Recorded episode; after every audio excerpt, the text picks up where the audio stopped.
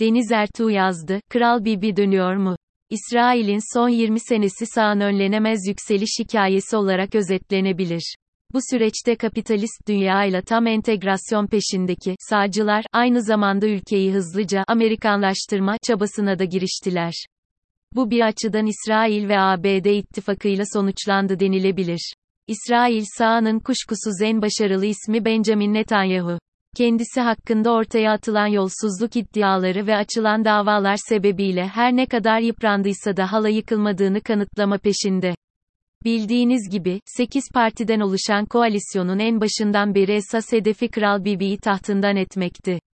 Bu düsturla harekete geçen muhalefet, kralı, devirdi ve Netanyahu dönemi bitti. Ama onlar için durum yine de zor gibi gözüküyor. 8 parti birleşti ve Netanyahu'yu devirdi ama Kral Bibi havlu atmadı, aksine tam mesai yapıyor. Yeni hükümeti yıpratmak için elinden geleni ardına koymuyor. Bennett'in terörle mücadeledeki başarısızlığı da onun eline büyük koz verdi. Bibi yenilmesine rağmen asla havlu atmadı ve sürekli tam mesai yapıyor. Neredeyse hükümetin kurulduğu ilk günden beri onu yıpratmak için elinden geleni ardına koymuyor. Özellikle Bennett hükümetinin terörle mücadeledeki başarısızlığı Netanyahu'nun eline büyük bir koz verdi. Anlaşılan o ki, Likud ve destekçileri tarafından sağcı Bennett yeteri kadar sağcı bulunmuyor. Terörle ilgili daha sert önlemler ve daha ciddi yaptırımlar bekleniyor. Yeni krizler geçtiğimiz günlerde hükümet parlamentodaki çoğunluğunu kaybetti.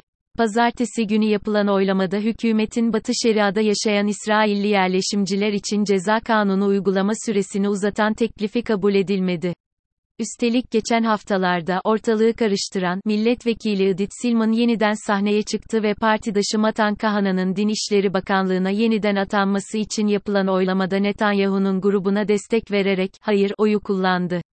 Bu durum Bennett için utandırıcı çünkü Silman kendi partisinin milletvekili ama onu dahi ikna edebilmeyi başaramamış bir başbakan görüntüsü çiziyor. Bu olaydan sonra da Netanyahu ve Likud Bennett bu iş bitti dese de henüz resmen bitmiş değil. Yine de hemen tüm uzmanlar koalisyonun ömrünün uzun olmadığı konusunda hemfikir. Peki ne olacak? Sağ ve yine sağ İsrail halkı yine sağdan yana oy kullanacak gibi gözüküyor. Yapılan anketler de bu görüşü kanıtlar nitelikte. Yani İsrail'de daha demokrat ve daha sol görüşlü bir hükümetin kurulması şimdilik hayal gibi.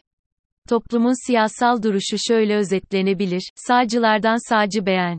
Tabii burada gittikçe yükselen terör dalgasının insanlarda yarattığı korku ve kaygının da etkisini göz önünde bulundurmak gerekiyor.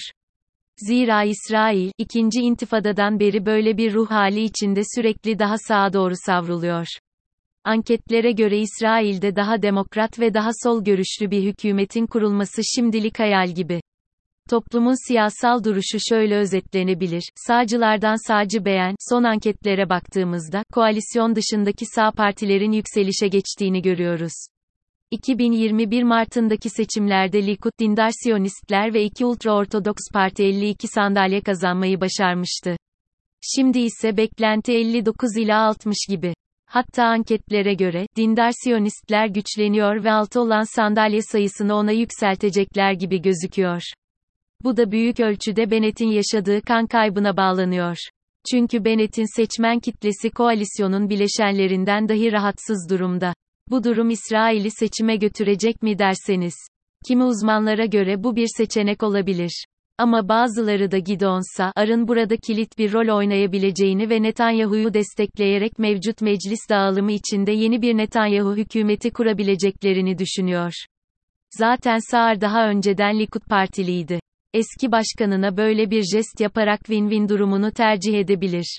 Hatta bu olasılık daha fazla öne çıkıyor diyebilirim. Netanyahu yeniden. Sonuç olarak, Netanyahu'lu günler geri dönüyor gibi gözüküyor.